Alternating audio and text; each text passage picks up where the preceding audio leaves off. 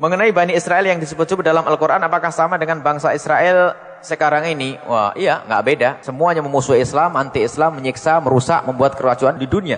Itu sama. Bani Israel ya. Dan sampai hari ini kesombongannya tetap ada. Menghinakan bangsa lain, itulah orang-orang Israel, Bani Israel yang disebut di dalam Al-Quran itu.